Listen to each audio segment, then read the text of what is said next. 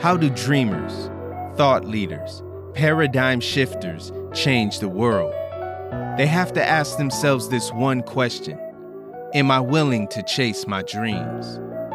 If you want to know how to push the boundaries of your influence, impact the world, and live out your God given dreams, then this is the podcast for you.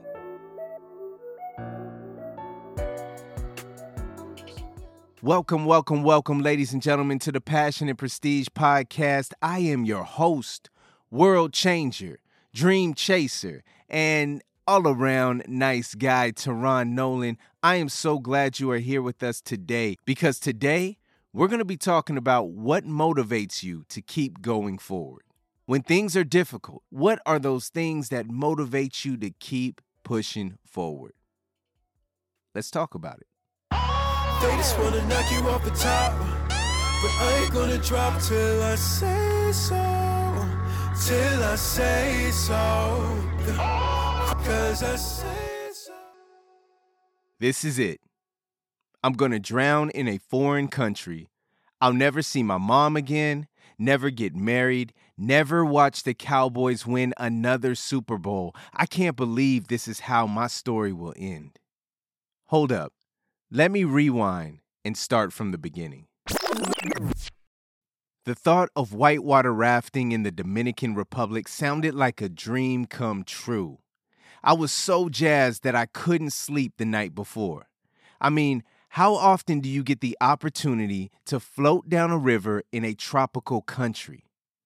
That morning, me and my closest friends scarfed down our eggs, pineapple slices, and fried plantains. In the DR, everyone eats plantains, a type of banana a little larger and tougher than the ones we're used to with the unfamiliar flavor. We packed in and on top of an old La Guagua. Imagine a bus with the top torn off, all the paint stripped and faded, no decals, no bumpers, and no matching hubcaps. Just from the look of the La Guagua, we should have known that everything about this trip was about to go terribly wrong.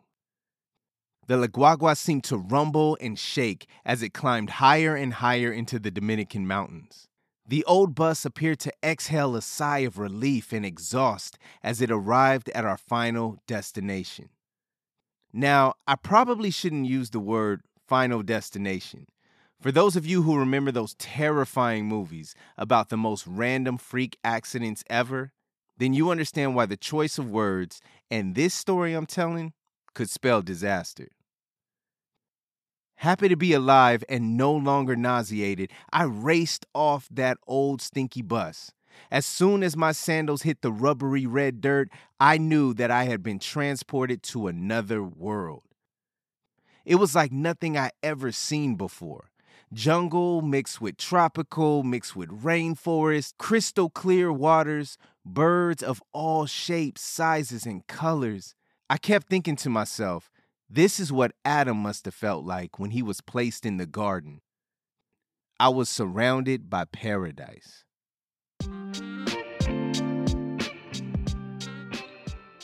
We quickly signed waivers. Most of it I didn't really understand, seeing that it was written in a weird mix of English and Spanish and a combination of the two. I did notice the word muerte a lot. I'm guessing that must have meant, I don't know, lots of fun or a really good time. Not really sure. We slipped on our helmets and life vests, and with paddles in hand, we waited for our fearless instructor and whitewater rafting guides. For those of you who are not into the whole whitewater rafting thing, let me take you to school for a moment. There are six different levels or classes of whitewater rafting courses. Class one is the easiest. Think a romantic float down the river. Class three is for beginners. You're going to get wet and walk away with some sweet stories and some cool pictures. And class six, you know what happens once you drain the water in a bathtub? How the water forms a cyclone and everything gets tossed around the tub? Now, multiply that by a thousand. That's a class six.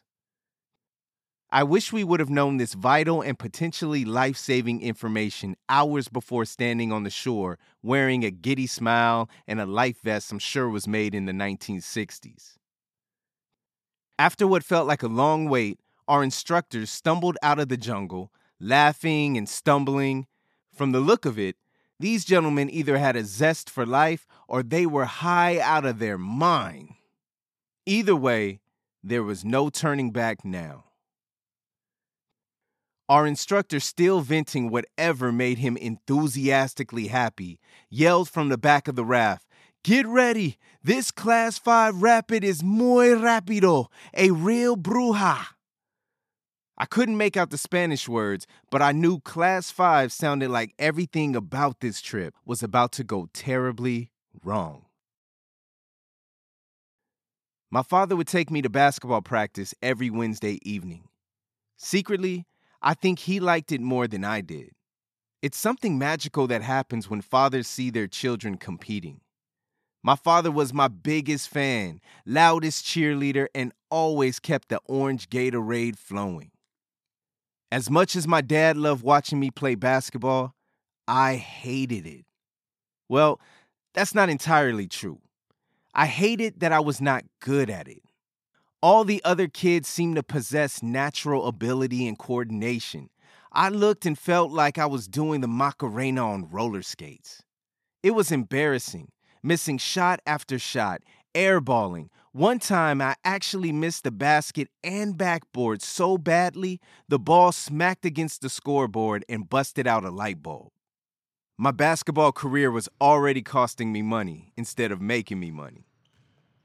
The last straw came in the big game against the Heat, a local team that ran the west side of the city. The Heat wore these fire black and red jerseys with white trim and the expensive basketball shorts. You know, the ones that are the same material as the jerseys on top, not the cheap white polyester ones we wore. It was a fast break, and because I was the slowest on the team, I had not quite reached our side of the court yet which meant it was all up to me to stop Dion Mitchell and win the game. I could tell that Dion was not intimidated one bit, but I had had enough of being the worst kid on the court.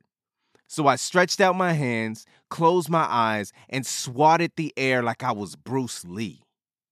Surprisingly, my middle finger on my left hand grazed the ball just enough to knock it out of Dion's hands. The crowd was on their feet, but I only cared about one person my dad.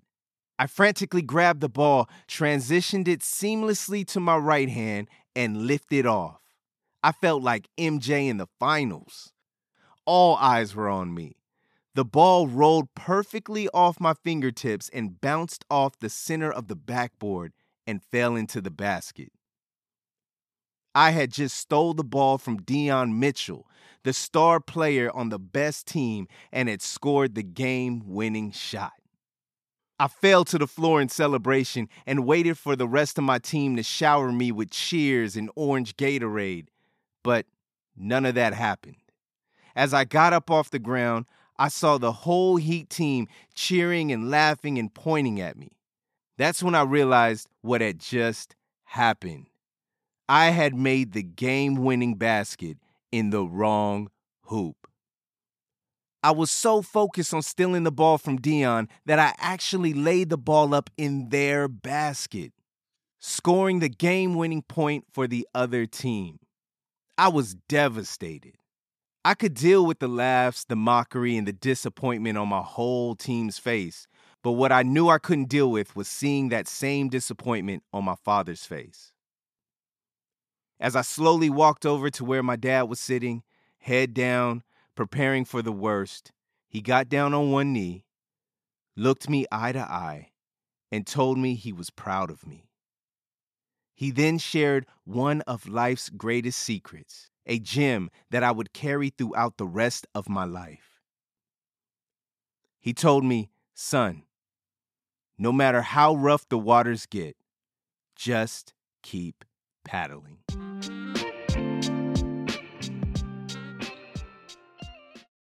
We survived the first section of the Wild Rapids. White water slammed along the jagged rocks. I never knew water could be so loud. It roared and screamed and rammed at our raft. We were all soaked, but a little confident, realizing that we had felt the power of the roaring river and had survived.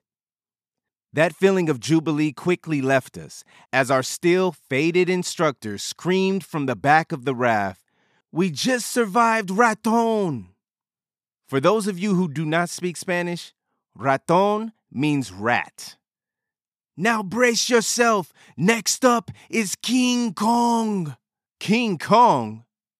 King Kong was a massive rapid of biblical proportions, a series of never ending tidal waves and Dominican sized waterfalls. The rocks that jutted up from out of the water looked as if they were trying to escape the wild water and gasp for air. King Kong was no joke, an absolute monster that easily devoured all who dared to try. I was positioned right in the front on the left side of the raft. My good friend Jason was next to me on the right side. We would be the first to meet King Kong head on. There were so many firsts for me that day. The first time I rode on a La Guagua, the first time going whitewater rafting, and the first time I had ever seen a man fly. King Kong opened its enormous watery mouth and sucked us in. The water seemed even more angry in this section of the river. Every crash of the river against our rickety raft felt like a thousand punches. The water was literally trying to bury us alive we had nowhere to turn. The only instructions I remember from our brief, very brief orientation was a stern warning. If you happen to fall in, nunca, nunca, nunca open your mouth. Stay calm and don't scream. As foreigners, we were warned that drinking the water was dangerous for our health. Something about our guts and how they weren't accustomed to the difference. I didn't really pay too much attention. King Kong could sense that we were getting the best of him. That's when, in a moment of rage, King Kong threw the front of the raft right into the larger boulders in the middle of the rapid. The force felt like we had ran head on into a diesel truck, traveling 100 miles per hour down the highway. My friend Jason, who was sitting next to me, was now flying over my head his full body had been ejected from the seat and tossed 10 feet into the air. I didn't even have time to blink before everything went dark and loud. Jason was sitting on the right side of me, now floating down the river on the left side, and I was flung out of the raft on the right side. Nunca, nunca, nunca open your mouth. Stay calm. Don't scry. Water rushed into my mouth as it rolled over my body. I still remember being baptized as a kid, and I still believe the pastor held me down a little too long. But this, oh, this felt like the whole Dominican jungle was baptizing me and would not let me up until the job was done. The only rule we were given, the one rule that we were not supposed to forget, Nunca, nunca, nunca open your mouth. Don't scream. That was the only thing I was doing as I tumbled down the white rapids on my back and completely alone. I closed my eyes, took in my last gulp of water, and gave up. No matter how rough the waters get, keep paddling. Keep paddling. Keep paddling. Keep paddling. My mind and eyes shot open like I've been hit with a thousand gigawatts of electricity. Keep paddling. My father's voice was screaming at me, urging me to fight on, to survive, not quit. I formed my hands into the shape of a paddle, kicked my feet, and aimed for the shore. Luckily, King Kong was unusually gracious that day and spit me out onto the sand. I lay there exhausted and trembling. Every part of me was soaked, and my heart was overloaded with adrenaline. Shortly after, I heard the familiar voice of our rafting instructor. King Kong, a real bruja, huh? Jason hopped out, picked me up. I was so glad to see he was okay. After checking on me, making sure I was okay, he handed me my paddle. He looked me in the eyes and said, Let's go. The Terminator is next. Never, never, never give up. No matter how difficult the road or how rough the waters get, never forget that no wave can overtake you. Yes, it may shake you, but it will not break you. Set it in your mind that you will not give up because adversity only shows what you're really made of. Remember, it always seems impossible until it's done. It always seems darkest right before the sun, so run not away from your dream, but towards it. Board the raft of perseverance and paddle until the water is gorgeous. Don't ever quit. Paddle, young one, paddle until your dreams are content. It is so easy to give up. Too easy, in my opinion. Did you know that the world's most successful people agree that what you get by achieving your goal is not as important as what you become in the process? The transformation that takes place only when you're under the pressure and in pursuit of your dreams. So keep paddling, keep going, one wave at a time, one challenge at a time.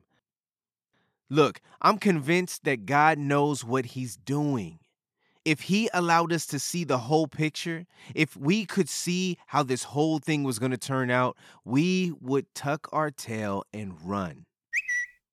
He gives us bits and pieces, sections so we can easily digest them. And that section makes us stronger and ready for the next section, and so on and so on. It's transformation.